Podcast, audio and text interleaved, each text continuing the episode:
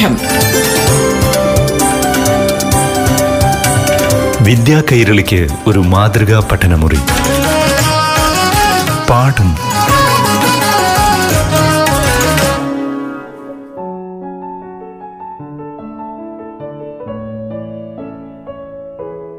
പ്രിയപ്പെട്ട കൂട്ടുകാരെ പാഠം ക്ലാസ്സിലേക്ക് എല്ലാവർക്കും സ്വാഗതം. ഇന്ന് ഏഴാം ക്ലാസ്സിലെ അടിസ്ഥാന ശാസ്ത്ര പാഠം കേൾക്കാം. ക്ലാസ് നയിക്കുന്നത് Palakkad Bheemanad government U P എസിലെ അധ്യാപിക സബിത എം. ഏഴാം ക്ലാസ്സിലെ എന്റെ പ്രിയ കുട്ടികളെ എല്ലാവർക്കും പാഠം ക്ലാസ് മുറിയിലേക്ക് സ്വാഗതം. മാർച്ച് മാസമായി പരീക്ഷാകാലവും എത്തി. രണ്ടു വർഷമായി നാം പരീക്ഷകളൊന്നും എഴുതിയിട്ടില്ല. ഈ വർഷം ഉറപ്പായും പരീക്ഷയുണ്ടാകും. എല്ലാവരും പഠിച്ചു തുടങ്ങിയോ? ഇന്ന് നമ്മൾ റിവിഷൻ നടത്തുന്നത് അടിസ്ഥാന ശാസ്ത്രത്തിലെ മൂന്നാം അധ്യായം ആസിഡുകളും ആൽക്കലികളും എന്ന യൂണിറ്റാണ്. ഈ യൂണിറ്റ് പഠിച്ചു കഴിഞ്ഞപ്പോൾ ചില മാജിക്കിന് പിന്നിലെ രഹസ്യങ്ങളുടെ യാഥാർത്ഥ്യങ്ങൾ നിങ്ങളെ അത്ഭുതപ്പെടുത്തിയില്ലേ? രസകരമായ അത്തരം പരീക്ഷണങ്ങൾ നിങ്ങൾ ഏറ്റെടുത്തു ചെയ്തോ? നിത്യജീവിതത്തിൽ നാം ധാരാളം പദാർത്ഥങ്ങൾ ഉപയോഗിക്കുന്നുണ്ട്. ഇവയിൽ ആസിഡ് സ്വഭാവമുള്ളതും ആൽക്കലി സ്വഭാവമുള്ളവയും ഉണ്ട്. അവയെ വേർതിരിച്ചറിയുന്നതിനും അവയുടെ ചില സവിശേഷതകൾ കണ്ടെത്തുന്നതിനും ഇപ്പോൾ നിങ്ങൾക്കും അറിയില്ലേ? അങ്ങനെയെങ്കിൽ ആസിഡുകളുടെ എന്തെല്ലാം സ്വഭാവങ്ങളാണ് നിങ്ങൾ ഈ യൂണിറ്റിലൂടെ മനസ്സിലാക്കിയത്? ഒന്ന് പറഞ്ഞു നോക്കൂ. ടീച്ചറുടെ കൂടെ പറയണേ ആദ്യമായി നമ്മൾ ആസിഡുകളുടെ രുചി എന്താണെന്ന് മനസ്സിലാക്കി. എന്തായിരുന്നു ആസിഡുകളുടെ രുചി? ആസിഡുകൾ പൊതുവെ പുളി രുചിയുള്ളതാണ് പിന്നെയോ എല്ലാ ആസിഡുകളും നാശന സ്വഭാവം കാണിക്കുന്നുണ്ട്. പിന്നെയോ നീല ലിറ്റ്മസിനെ ചുവപ്പു നിറമാക്കുന്നു. ലോഹങ്ങളുമായി പ്രവർത്തിച്ച് ഹൈഡ്രജൻ ഉൽപ്പാദിപ്പിക്കുന്നു. കാർബണേറ്റുകളുമായി പ്രവർത്തിച്ച് കാർബൺ ഡൈ ഓക്സൈഡ് ഉൽപ്പാദിപ്പിക്കുന്നു. ഇങ്ങനെ ആസിഡുകളുടെ പ്രധാനപ്പെട്ട അഞ്ച് സവിശേഷതകളാണ് ഈ യൂണിറ്റിലൂടെ നിങ്ങൾ മനസ്സിലാക്കിയത്. ആസിഡുകളുടെ സവിശേഷതകൾ ഒരുപാട് പരീക്ഷണങ്ങളിലൂടെയാണ് നിങ്ങൾ തിരിച്ചറിഞ്ഞത്. അല്ലേ? ലിറ്റ്മസ് പേപ്പർ എല്ലാവരും തയ്യാറാക്കിയോ? ലിറ്റ്മസ് പേപ്പർ ലബോറട്ടറിയിൽ ഉപയോഗിക്കുന്നത് നിങ്ങൾ സ്കൂൾ തുറന്നിട്ടായിരിക്കും കണ്ടിട്ടുണ്ടാവുക. വീട്ടിലിരുന്ന് നിങ്ങൾ ലിറ്റ്മസ് പേപ്പറിന് പകരം ഒരു പേപ്പർ ഉണ്ടാക്കി. ഏതായിരുന്നു ആ പേപ്പർ? അതെ ചെമ്പരത്തി പേപ്പർ. അല്ലേ?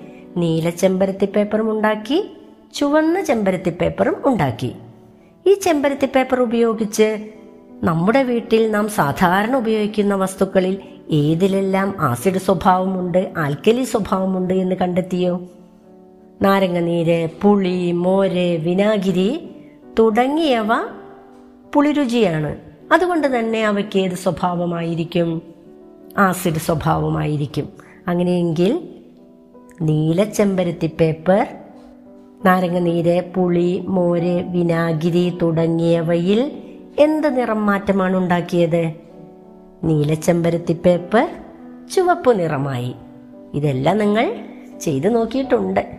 ഓക്കെ ഗുഡ് നിത്യജീവിതത്തിൽ നാം ഉപയോഗിക്കുന്ന പല ഭക്ഷ്യവസ്തുക്കളിലും അടങ്ങിയിരിക്കുന്ന ആസിഡുകൾ നിങ്ങൾ പഠിച്ചു. അല്ലെ? ഏതൊക്കെയായിരുന്നു? മോരിലടങ്ങിയ ആസിഡ് ഏതാണ്? Lactic acid. വിനാഗിരിയിൽ acetic acid. പുളിയിൽ ടാർട്ടാറിക് ആസിഡ്. നാരങ്ങയിൽ അടങ്ങിയ ആസിഡ് ഏതാണ്? Citric acid. ആപ്പിളിലോ malic acid. അപ്പോൾ ഭക്ഷ്യവസ്തുക്കളിൽ അടങ്ങിയിട്ടുള്ള ആസിഡുകളുടെ പേരുകൾ നിങ്ങൾ പഠിച്ചു. ഇങ്ങനെ ഭക്ഷ്യവസ്തുക്കളിലെ ആസിഡുകൾക്ക് പൊതുവേ വീര്യം വളരെ കുറവാണ്. സ്കൂൾ തുറന്നപ്പോൾ ലബോറട്ടറിയിലെ ആസിഡുകളെ നിങ്ങൾ പരിചയപ്പെട്ടോ? വീര്യം കൂടിയ ആസിഡുകൾ ശക്തിയേറിയ ആസിഡുകൾ ഏതൊക്കെയായിരുന്നു? ഓർത്തു നോക്കൂ. പേര് പറയാൻ കിട്ടുന്നുണ്ടോ? വലിയ ക്ലാസ്സിലെത്തിയാൽ ഇതൊക്കെ നിങ്ങൾക്ക് നേരിട്ട് കാണാനും അവ ഉപയോഗിച്ച് പരീക്ഷണം ചെയ്തു നോക്കാനുമുള്ള അവസരമുണ്ട്. ഒന്ന് പറഞ്ഞു നോക്കൂ ഏതൊക്കെയാണ് ശക്തി കൂടിയ ആസിഡുകൾ? Hydrochloric acid sulphuric acid nitric acid. അല്ലേ? ഇതിലെ സൾഫ്യൂറിക് ആസിഡിന് ഒരു പേര് കൂടിയുണ്ട്. രാസവസ്തുക്കളുടെ രാജാവ് എന്നാണ് സൾഫ്യൂറിക് ആസിഡ് അറിയപ്പെടുന്നത്. അപ്പോൾ ഇവയെല്ലാം ശക്തിയേറിയ ആസിഡുകളാണ്. അതുകൊണ്ട് തന്നെ ഇവയെല്ലാം കൈകാര്യം ചെയ്യുമ്പോൾ വളരെയധികം ശ്രദ്ധിക്കേണ്ടതുണ്ട്. ഏതൊക്കെ കാര്യങ്ങൾ ശ്രദ്ധിക്കണം? രാസവസ്തുക്കൾ കൈകാര്യം ചെയ്യുമ്പോൾ അവ രുചിച്ചു നോക്കാൻ പറ്റുമോ? സ്പർശിക്കാൻ പറ്റുമോ? മണത്തു നോക്കാൻ കഴിയുമോ? അല്ലെ? ഇതൊന്നും ചെയ്യാൻ പാടില്ല. പിന്നെയോ ശരീരത്തിൽ വീഴാതെ ശ്രദ്ധിക്കണം. ഇനി കുപ്പിയിൽ നിന്ന് ആസിഡ് എടുക്കുമ്പോൾ ഡ്രോപ്പർ ഉപയോഗിച്ച് തന്നെ വേണം എടുക്കാൻ. അതുപോലെ തന്നെ ആസിഡ് നേർപ്പിക്കുമ്പോൾ ഒരിക്കലും ആസിഡിലേക്ക് വെള്ളം ഒഴിക്കരുത്. ബീക്കറിൽ ആദ്യം ജലം എടുത്തു വെക്കുക. അതിനുശേഷം മാത്രം ഡ്രോപ്പർ ഉപയോഗിച്ച് ആസിഡ് അതിലേക്ക് തുള്ളി തുള്ളിയായി വീഴ്ത്തുക. ഇങ്ങനെ വളരെ ശ്രദ്ധാപൂർവം വേണം രാസവസ്തുക്കൾ കൈകാര്യം ചെയ്യുവാൻ. ഇനി ഈ ആസിഡുകൾ ഉപയോഗിച്ചുള്ള പരീക്ഷണങ്ങൾ. ഏതൊക്കെ നിങ്ങൾ ചെയ്തു നോക്കി? നമ്മൾ നേരത്തെ സൂചിപ്പിച്ചു ആസിഡുകൾ ലോഹങ്ങളുമായി പ്രവർത്തിക്കുമ്പോൾ ഹൈഡ്രജൻ വാതകം ഉണ്ടാകുന്നു എന്ന്. ഇതിനു വേണ്ടി ഏത് ആസിഡാണ് നിങ്ങൾ ഉപയോഗിച്ചത്? ഏത് ലോഹമാണ് ഉപയോഗിച്ചത്? ആസിഡായി നേർപ്പിച്ച ഹൈഡ്രോക്ലോറിക് ആസിഡ് ഉപയോഗിച്ചു. അല്ലെ? ലോഹമായോ? സിങ്കിന്റെ കഷ്ണങ്ങൾ ഉപയോഗിച്ചു. ഇങ്ങനെ ഒരു ടെസ്റ്റ് ട്യൂബിലെ അല്പം നേർപ്പിച്ച ഹൈഡ്രോക്ലോറിക് ആസിഡ് എടുത്തു. അതിലേക്ക് സിങ്ക് കഷ്ണങ്ങളിട്ടു അതിന്റെ വായ്ഭാഗം പെരുവിരൽ ഉപയോഗിച്ച് അടച്ചു പിടിച്ചു. അപ്പോൾ അതിൽ നിന്ന് ധാരാളം കുമിളകൾ ഉയരുന്നത് നിങ്ങൾ കണ്ടു. ഇനി അതിന്റെ വായ്ഭാഗം പെരുവിരൽ കൊണ്ട് അടച്ചു പിടിച്ച് ഒരു തീപ്പെട്ടിക്കൊള്ളി ഉരച്ചു കാണിച്ചപ്പോഴോ? എന്താ സംഭവിച്ചത്? ചെറിയ ശബ്ദത്തോടു കൂടി പൊട്ടിയില്ലേ? എന്താണത്? ശബ്ദത്തോടു കൂടി കത്തുന്നതിന് കാരണം? അപ്പോൾ പുറത്തു വന്ന വാതകം ഏതായിരുന്നു? അത് ഹൈഡ്രജൻ വാതകമായിരുന്നു. ആസിഡുകൾ ലോഹങ്ങളുമായി പ്രവർത്തിക്കുന്നു എന്ന് നാം മനസ്സിലാക്കി. അതുകൊണ്ട് തന്നെ മോര് വിനാഗിരി പുളി നാരങ്ങനീര് എന്നിവ അടങ്ങിയ ആഹാര വസ്തുക്കൾ നാം ലോഹപാത്രങ്ങളിൽ സൂക്ഷിക്കാറില്ല. പാത്രങ്ങൾ കേടുവരിക മാത്രമല്ല ആസിഡും ലോഹങ്ങളും തമ്മിൽ ചേർന്നുണ്ടാകുന്ന ചില രാസവസ്തുക്കൾ നമുക്ക് ആരോഗ്യ പ്രശ്നങ്ങൾ കൂടി ഉണ്ടാക്കുന്നുണ്ട്. അപ്പോൾ ടീച്ചർ ചോദിക്കട്ടെ മോര് ഉപയോഗിച്ചുള്ള കറികൾ ഉണ്ടാക്കുമ്പോൾ അലുമിനിയ പാത്രമാണോ മൺപാത്രമാണോ അനുയോജ്യം? ഉത്തരം പറഞ്ഞൂടെ. പരീക്ഷയ്ക്ക് ഇത്തരത്തിലുള്ള ചോദ്യങ്ങളാണ് ഈ ഭാഗത്തു നിന്ന് വരാൻ സാധ്യതയുള്ളത്. ഇങ്ങനെ ലോഹങ്ങൾ ആസിഡുകളുമായി പ്രവർത്തിക്കുന്നുണ്ടെന്നും കത്തുന്ന ഒരു വാതകമുണ്ടെന്നും ആദ്യമായി കണ്ടെത്തിയ ശാസ്ത്രജ്ഞൻ ആരായിരുന്നു? ഓർമ്മയുണ്ടോ? അതെ ഹെൻറി കാവൻഡിഷ്. ഈ വാതകത്തിന് ഹൈഡ്രജൻ എന്ന പേര് കൊടുത്തത് ആരാണെന്ന് അറിയുമോ? ആരായിരുന്നു? ലാവോയ്സിയർ. അതെ. ഇനി ആസിഡുകളുടെ മറ്റൊരു പ്രത്യേകത കൂടി നിങ്ങൾ പരീക്ഷണത്തിലൂടെ കണ്ടെത്തി. ആസിഡുകൾ കാർബണേറ്റുകളുമായി പ്രവർത്തിച്ച് കാർബൺ ഡയോക്സൈഡ് ഉണ്ടാക്കുന്നുവെന്ന് നിങ്ങൾ കണ്ടുപിടിച്ചു അല്ലേ? വിനാഗിരിയിൽ മുട്ടത്തോടിട്ട് നോക്കിയോ? ഉയർന്നു വരുന്ന കുമിളകൾ കാർബൺ ഡയോക്സൈഡ് ആണെന്ന് എങ്ങനെയാണ് കണ്ടെത്തിയത്? മുട്ടത്തോട് മാത്രമല്ല കാൽസ്യം കാർബണേറ്റ് അടങ്ങിയ ഏത് വസ്തുവും നമുക്ക് ആസിഡിലിട്ട് നോക്കാം. മാർബിളാകാം ചോക്കാവാം ഏത് പദാർത്ഥമാണെങ്കിലും കാർബണേറ്റ് അടങ്ങിയ പദാർത്ഥങ്ങളുമായി ആസിഡുകൾ പ്രവർത്തിക്കുമ്പോൾ കാർബൺ ഡൈ ഓക്സൈഡ് എന്ന വാതകം ഉണ്ടാകും. ഇവിടെയും നമുക്ക് നേരത്തെ ചെയ്ത പോലെ തന്നെ ടെസ്റ്റ് ട്യൂബിന്റെ വായ്ഭാഗം അടച്ചു പിടിക്കാം. എന്നിട്ട് തീപ്പെട്ടിക്കൊള്ളി ഉരച്ച് വായ്ഭാഗത്ത് കാണിക്കാം. തീ കത്തുകയാണോ? കെടുകയാണോ ചെയ്യുക? തീ അണഞ്ഞുപോയി അല്ലേ? എന്താണ് കാരണം? കാർബൺ ഡൈ ഓക്സൈഡ് തീ അണയ്ക്കുന്ന വാതകമാണ്. അപ്പോൾ ഈ പരീക്ഷണങ്ങളിലൂടെ രണ്ട് വാതകങ്ങളുടെ സവിശേഷതകൾ കൂടി നാം മനസ്സിലാക്കി. ഏതൊക്കെയായിരുന്നു? കത്തുന്ന വാതകമാണ് ഹൈഡ്രജൻ. തീ കെടുത്തുന്ന വാതകമാണ് കാർബൺ ഡൈ ഓക്സൈഡ് അങ്ങനെയെങ്കിൽ ടീച്ചർ ചോദിക്കട്ടെ തീ കത്താൻ സഹായിക്കുന്ന ഒരു വാതകം ഉണ്ടാകില്ലേ അതേതാണ്? അതാണ് ഓക്സിജൻ. ഒന്നുകൂടി പറയാം. കത്തുന്ന വാതകമാണ് ഹൈഡ്രജൻ. തീ കെടുത്തുന്ന വാതകമാണ് കാർബൺ ഡൈ ഓക്സൈഡ് കത്താൻ സഹായിക്കുന്ന വാതകമാണ് ഓക്സിജൻ. ഒറ്റവാക്കിൽ വരുന്ന ചോദ്യം ഇത്തരത്തിൽ വരാം. അതുകൊണ്ട് തന്നെ ഈ മൂന്ന് വാതകങ്ങളുടെയും സവിശേഷതകൾ കൃത്യമായി ഓർത്തുവെക്കുക. പാഠം. വിദ്യാ കൈരളിക്ക് ഒരു മാതൃകാ പഠനമുറി. പാഠം ഒരിടവേളയ്ക്ക് ശേഷം തുടരും.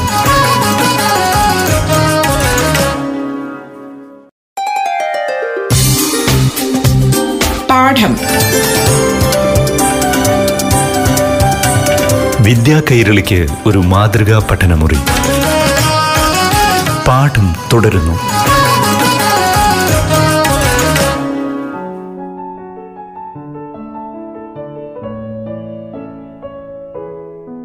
ആസിഡുകൾ കാർബണേറ്റുകളുമായി പ്രവർത്തിച്ച് കാർബൺ ഡൈ ഓക്സൈഡ് ഉണ്ടാക്കുന്നു എന്ന് മനസ്സിലാക്കി.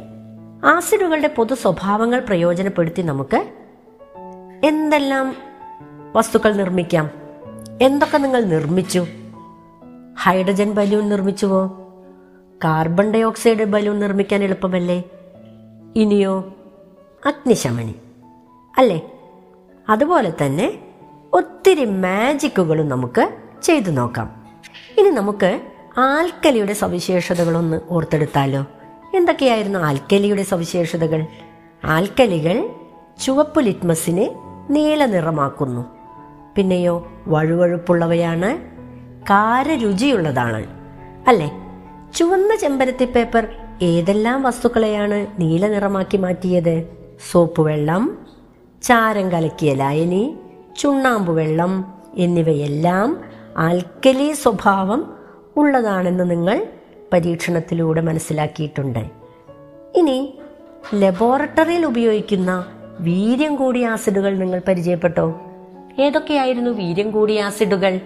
കാൽസ്യം ഹൈഡ്രോക്സൈഡ് അതുപോലെ സോപ്പ് നിർമ്മാണത്തിന് ഉപയോഗിക്കുന്ന sodium hydroxide caustic soda. Potassium hydroxide caustic potash ammonium hydroxide ഇവയെല്ലാം ലബോറട്ടറിയിൽ ഉപയോഗിക്കുന്ന വീര്യം കൂടിയ ആസിഡുകളാണ്.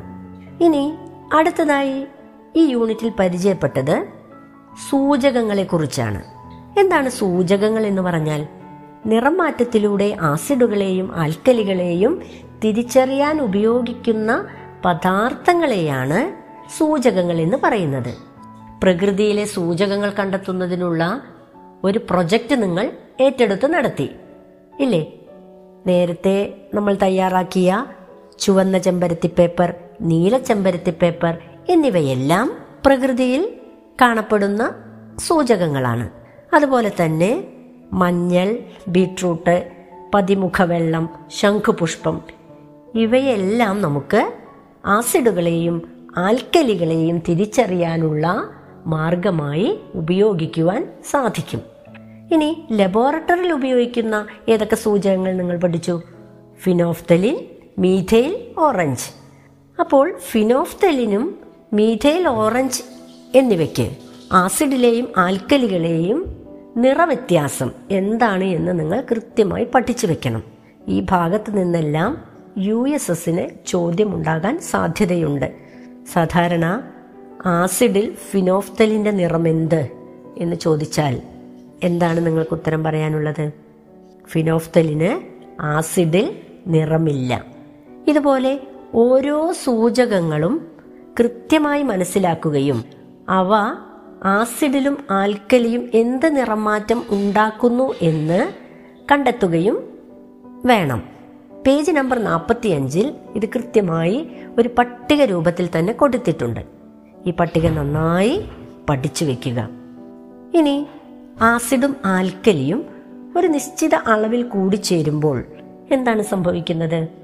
ഒരുപാട് ലബോറട്ടറിയിൽ ഉപയോഗിക്കുന്ന ഉപകരണങ്ങളുടെ പേരുകൾ നിങ്ങൾ ഈ ഒരു പരീക്ഷണത്തിലൂടെ കണ്ടെത്തി.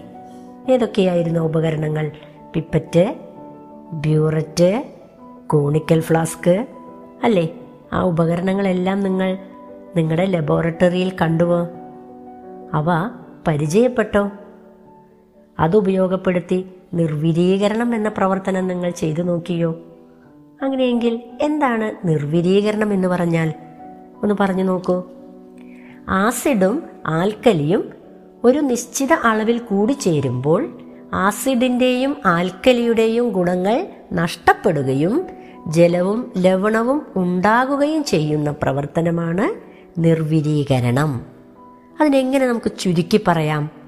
ആസിഡ് പ്ലസ് ആൽക്കലി ഗീവ്സ് ലവണം പ്ലസ് ജലം. Okay good. ഇനി ഈ നിർവിരീകരണ പ്രവർത്തനം നടത്തുമ്പോൾ ഫിനോഫ്തലിൻ ഉപയോഗിച്ചു. അല്ലേ? എന്തിനായിരുന്നു ഫിനോഫ്തലിൻ ഉപയോഗിച്ചത്? ഒന്ന് ഓർത്തു നോക്കൂ. ഫിനോഫ്തലിന് ആൽക്കലിയിലെ നിറം ഏത് നിറമായിരുന്നു? പിങ്ക് നിറമാണ്. ആസിഡ് തുള്ളി തുള്ളിയായി വീഴ്ത്തുമ്പോൾ ഈ പിങ്ക് നിറം നഷ്ടമാകുന്നു. ആണല്ലോ? അത് പരീക്ഷയ്ക്ക് ചോദിക്കാറുണ്ട്. നിർവിരീകരണ പ്രവർത്തനം നടത്തുമ്പോൾ എന്തിനാണ് ഫിനോഫ്തലിൻ പോലുള്ള സൂചകങ്ങൾ ഉപയോഗിക്കുന്നത്? ഇപ്പോൾ മനസ്സിലായില്ലേ? ഇനി ആസിഡും ആൽക്കലിയും ഒരു നിശ്ചിത അളവിൽ കൂടി ചേരുമ്പോൾ എന്ത് സംഭവിക്കുന്നു എന്ന് നിങ്ങൾ മനസ്സിലാക്കി കഴിഞ്ഞു. അങ്ങനെയെങ്കിൽ നിത്യജീവിതത്തിൽ നിർവിലീകരണം പ്രവർത്തനങ്ങൾ പ്രയോജനപ്പെടുത്തുന്ന ഒട്ടനവധി സന്ദർഭങ്ങളുണ്ട്. ഏതൊക്കെയായിരുന്നു? പറഞ്ഞു നോക്കൂ. കേരളത്തിലെ മണ്ണ് പൊതുവേ ആസിഡ് സ്വഭാവമുള്ളതാണ്. അതുകൊണ്ട് തന്നെ കർഷകർ ആൽക്കലി സ്വഭാവമുള്ള കുമ്മായം ചേർക്കുന്നു. അതുപോലെ തന്നെ ചാരം ചേർക്കുന്നതും നിങ്ങൾ കണ്ടിട്ടുണ്ടാകും. പിന്നെയോ നമ്മുടെ ഭക്ഷണ പദാർത്ഥങ്ങൾ പദാർത്ഥങ്ങളുടെ ദഹനത്തിന് സഹായിക്കുന്നതിന് വേണ്ടി ആമാശയത്തിൽ ഒരു ആസിഡ് ഉൽപ്പാദിപ്പിക്കുന്നുണ്ട്. ശരിയായ രീതിയിൽ ആഹാരം കഴിക്കാതിരിക്കുക വേണ്ടത്ര വെള്ളം കുടിക്കാതിരിക്കുക തെറ്റായ ആഹാരശീലങ്ങൾ പിന്തുടരുക എന്നിവ ആമാശയത്തിലെ ആസിഡിന്റെ അളവ് കൂടുന്നതിന് കാരണമാകും. ഇങ്ങനെ അസിഡിറ്റി കൂടുമ്പോൾ നാം എന്ത് ചെയ്യാറുണ്ട്? ആൽക്കലി അടങ്ങിയ ഔഷധങ്ങൾ കഴിക്കാറുണ്ട്. ഇതും ഒരു നിർവിരീകരണ പ്രവർത്തനമാണ്. ഇനി ഒരു വസ്തു ആസിഡ് സ്വഭാവമുള്ളതാണോ ആൽക്കലി സ്വഭാവമുള്ളതാണോ എന്ന് കണ്ടെത്തുന്നതിന് മറ്റൊരു ഉപാധി കൂടിയുണ്ട്. ഏതാണത്? പി എച്ച് പേപ്പർ അല്ലേ? അതായത് ഒരു മഞ്ഞ നിറത്തിലുള്ള ഒരു പേപ്പറാണ്. അതിന്റെ മുകളിൽ ഒരു കളർ ചാർട്ട് ഉണ്ടാകും. ഇതിൽ പി എച്ച് ഒന്ന് മുതൽ പതിനാല് വരെ അടയാളപ്പെടുത്തിയിട്ടുണ്ടാകും. പി എച്ച് സെവൻ ആണ് വന്നതെങ്കിൽ അത് നിർവീര്യ ലായനിയെ സൂചിപ്പിക്കുന്നു. ഇനി പി എച്ച് ഏഴിൽ കുറവാണെങ്കിലോ? അത് ആസിഡ് സ്വഭാവവും പി എച്ച് ഏഴിൽ കൂടിയാൽ അത് ആൽക്കലി സ്വഭാവവും ഉള്ളതായിരിക്കും. സാധാരണ കർഷകർ കൃഷിക്ക് മുന്നേ മണ്ണ് പരിശോധന നടത്താറുണ്ട്. അങ്ങനെ നടത്തി പി എച്ച് ഏഴിൽ കുറവ് വന്നാൽ അഞ്ച് ആറ് ഈ രീതിയിൽ വരുമ്പോഴാണ് കർഷകർ ആ മണ്ണിൽ കുമ്മായം ചേർക്കുന്നത്. ഇനി ആസിഡുകളുടെയും ആൽക്കലിയുടെയും ഒരുപാട് ഉപയോഗവും ഈ യൂണിറ്റിലൂടെ നിങ്ങൾ മനസ്സിലാക്കി. പേജ് നമ്പർ നാൽപ്പത്തിയേഴിൽ ഇത് കൃത്യമായി രേഖപ്പെടുത്തിയിട്ടുണ്ട്. ആസിഡ് ഏതൊക്കെ ആസിഡുകളുണ്ട് ആ ആസിഡുകളുടെ ഉപയോഗം എന്തൊക്കെയാണ്? ഇപ്പൊ സാധാരണ വിനാഗിരി അച്ചാറുകളിലും മറ്റ് ഭക്ഷ്യവസ്തുക്കളും കേടുകൂടാതെ സൂക്ഷിക്കാൻ വേണ്ടി ഉപയോഗിക്കുന്നുണ്ട്. അതുപോലെ സിട്രിക് ആസിഡ് ഭക്ഷ്യവസ്തുക്കൾ കേടുവരാതെ സൂക്ഷിക്കാനും പാനീയങ്ങളിൽ ഉപയോഗിക്കുന്നുണ്ട്.